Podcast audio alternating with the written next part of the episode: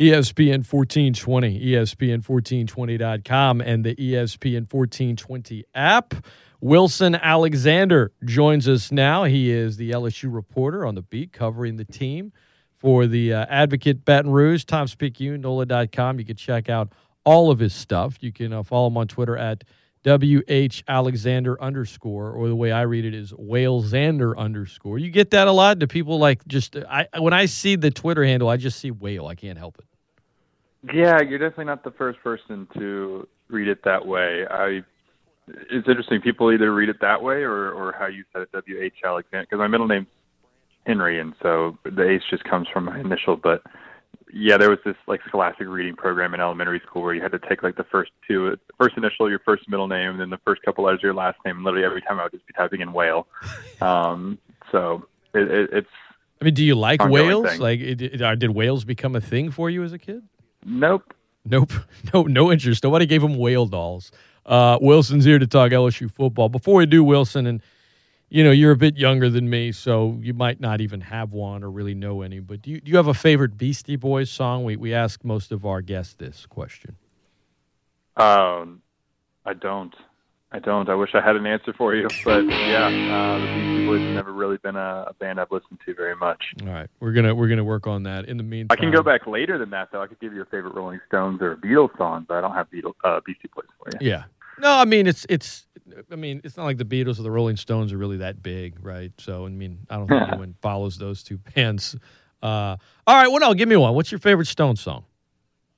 Give me Shelter. All right. I mean, come on, dude. The guitar riff, the open to that, that's that's good stuff right there. That's good stuff right there. It's one of those ones where you like put it in a hype video for like football, uh, you're going to get hyped, right? You put it in a hype video before a fight, anything, it just works. A movie trailer. Um, speaking of getting hyped, Wilson, uh, I know that some fans were hyped for LSU season, others were skeptical. Um, here they are, three games into it, and while the performance last week certainly felt a little more, it, it, certainly felt better than the week before. I know they beat McNeese State by 27 and Central Michigan, I guess, by 28, but the, the two performances felt different. Do you feel like the team, despite what they say, you're watching it, you're following it, do you feel like they've turned a corner, or are they still kind of maybe in neutral or reverse at this point? Um, I think that you could say that they've turned a corner. Um, how big of a turner they've big of a corner they've turned. Um, I don't I don't know if we'll really know until they get into this SEC schedule because what you saw against Central Michigan is what else you should do against Central Michigan. Um, there there should be you know it should it should not be a close game, and so you know gives you a little bit of, of confidence that they went out and took care of business in the manner that they were supposed to. You know, they were explosive on offense. They went fast. They got out to an early lead. Whereas against McNeese, they just sort of stumbled through it. Um, and you could tell that there were some clear issues that they had to get fixed. And they seemed to fix them, at least uh, mostly fix them against uh, Central Michigan. And they have to continue to make improvement in all those areas in terms of run uh, blocking, pass protection, um, up tempo offense, uh, you know, stopping crossing routes and having misses assignments on defense. All that stuff is, is still a work in progress. But you finally saw, okay, they went out and they did what they were supposed to do in this kind of a game. You hadn't really felt a lot of confidence uh, before it. Wilson Alexander, our guest. You know, one thing, Wilson, to me that I guess if if you were somebody listening that was rooting for LSU, that you probably hoped to see more of than you saw in that one was the rushing attack um, Max Johnson, aside from the pick six, looks strong. Uh, the O line gave him more time; they look stronger. But from a running standpoint, a lot's been made about John Emery being academically ineligible, but just from an offensive line rushing attack, it's it's been tough sledding at this point. Do you feel like if LSU doesn't get that right, they can truly compete in the SEC? No, probably not. Uh, you need to have a little bit more balance. I mean, you know, the way football is these days, you can rely heavily on your passing attack and win games and compete. But you need to be able to counterbalance that a little bit with the run, um, so that teams don't just drop back, you know, everybody into coverage and, uh, and then maybe in that case LSU would have a little bit more success, you know, getting uh, some running yards, but they, they're just not getting a lot of push off the ball, and they've tried to kind of counteract that by getting the you know outside, running some like jet sweep stuff with Kayshon Boutte and um, counters and, and toss sweeps and and being more creative in the run game the last uh, two weeks, and that's been a, a good thing to see in terms of their development, but it's not they're still not where they need to be yet in that area. And against Central Michigan, one thing I mean, the the game plan the whole time was pass set up the run. They saw some things that they thought they could exploit in the secondary. Um, they moved Kayshon Boutte over to the slot uh, to try just to try to help get him the ball early and often. And what that ended up doing, which Orgeron admitted yesterday, wasn't even um, a uh, intention, was on one opportunities on the outside, Deion Smith, Jack Besh, et cetera, all these freshmen, and, and they took advantage of it. And so that passing game set up the run later, and that was kind of you know what they wanted to do in this game. But you still saw how the running game, when it was getting its chances, just wasn't productive enough early on. They're going to have to get that figured out as they head into the SEC schedule.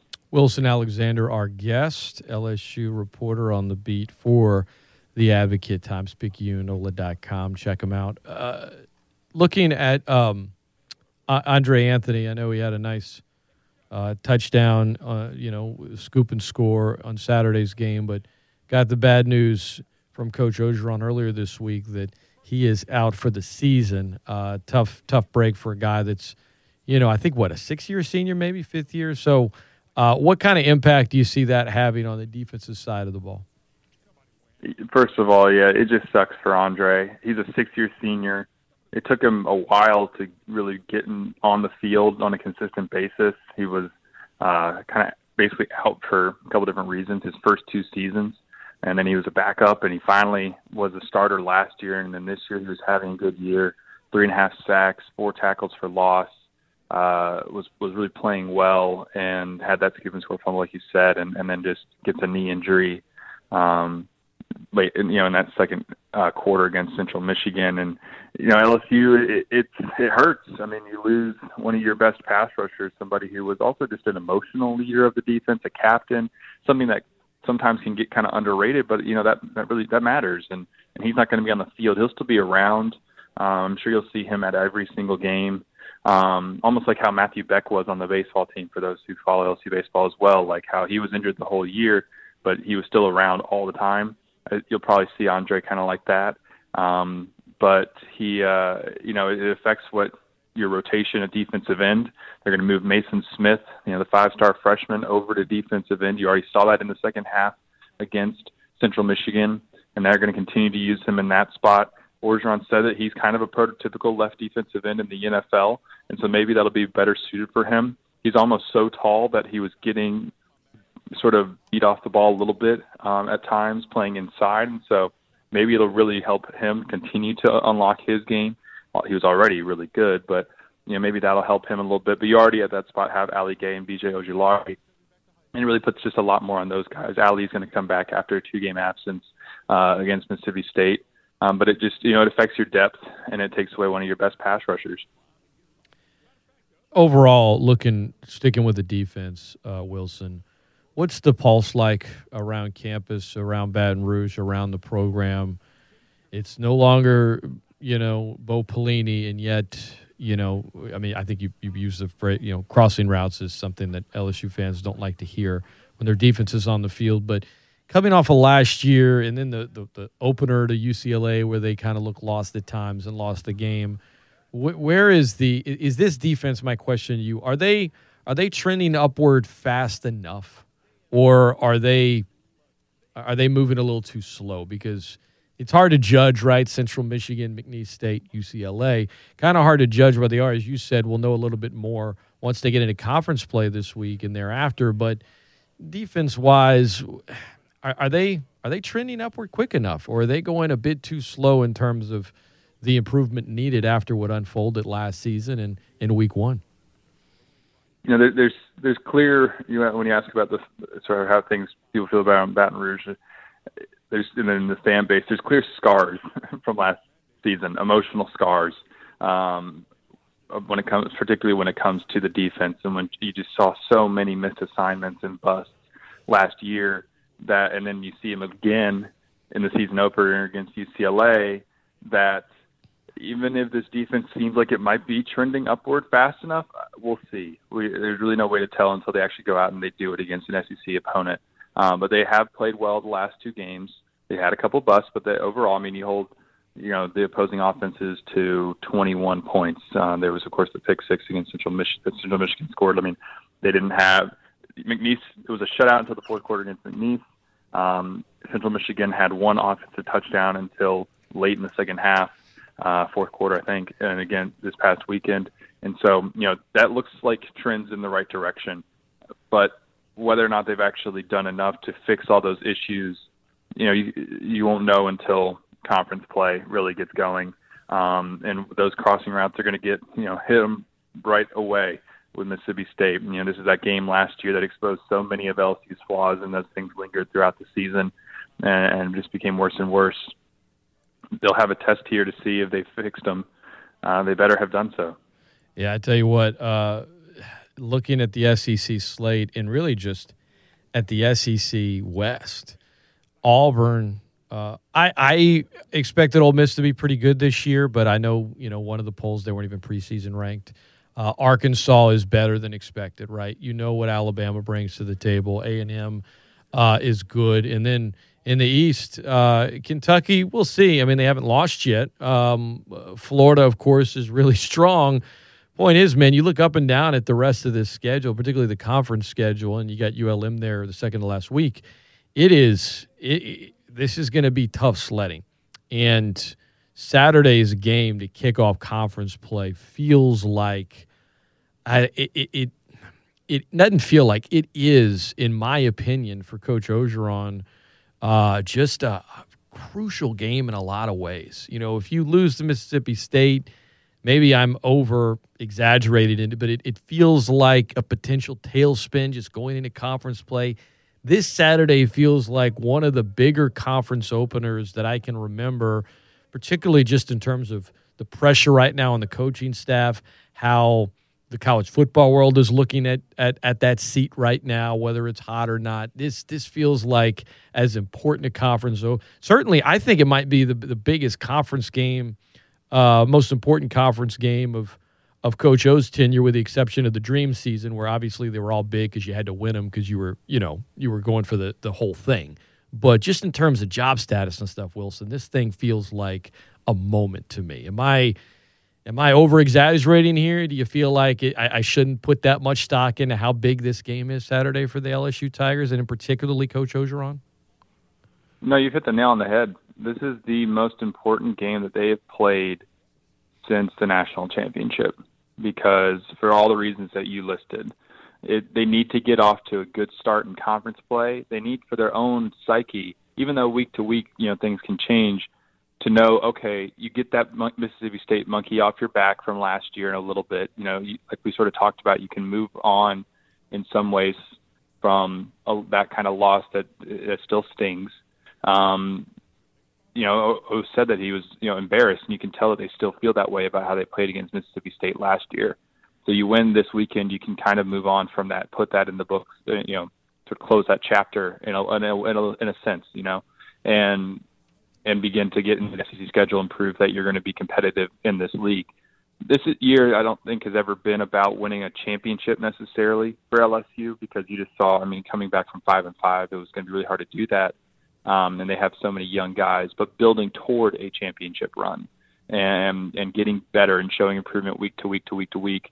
And you know, there might be some setbacks along the way this season, but that, that's really what they need to show throughout the years that they're getting better. They're getting better and that by the end of the season you think, okay, sort of like in 2018, right, where by the end of the season you think, okay, this team's going to be competitive, and for Orgeron, this program under Orgeron is going to be competitive moving forward, and that starts against Mississippi State.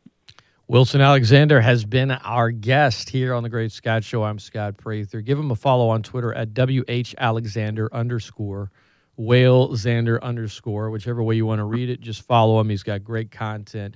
Does a great job covering the LSU Tigers. All right, Wilson. I guess we'll uh, we'll end it with the Beatles question. What is your favorite Beatles song of all time? While my guitar gently weeps. You listen to a lot of Stones and Beatles, or, or you were just trying to just show me that you you know you, you're you're an old soul. No, I do. The best concert I've ever been to was Rolling Stones. My mom got us tickets for my birthday uh, a few years back. Um, they played in Atlanta. Um, I was raised on that kind of music, and it's always been my favorite. Consider me jealous. Great stuff. Wilson Alexander has been our guest. Man, I appreciate the time. All the best, and uh, we'll talk to you again. All right. All right, Scott. Thanks for having me. All right, great stuff from Wilson Alexander. Up next, we will get into the. Uh, well, yeah. I mean, shoot, we got the, the, the eight o'clock hour coming up. We'll start it a little early.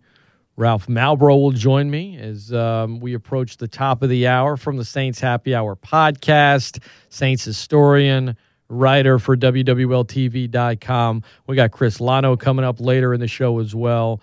Talked to Big Sauce Taylor Humphrey earlier, just chatted with Wilson Alexander. It's a loaded Great Scott show on a Wednesday. You don't want to miss any of it. Is Ralph panicking? Is, is his liver damaged by all he had to drink watching the Saints game? Because that was the only way he was going to get through that thing is if he drank heavily last Sunday. He drinks when he watches the Saints, whether it's because they're playing awful or playing good. But we'll check on his liver. We'll check on him. We'll talk all things Saints next right here. It's the Great Scott Show, ESPN 1420, ESPN1420.com, and the ESPN 1420 app.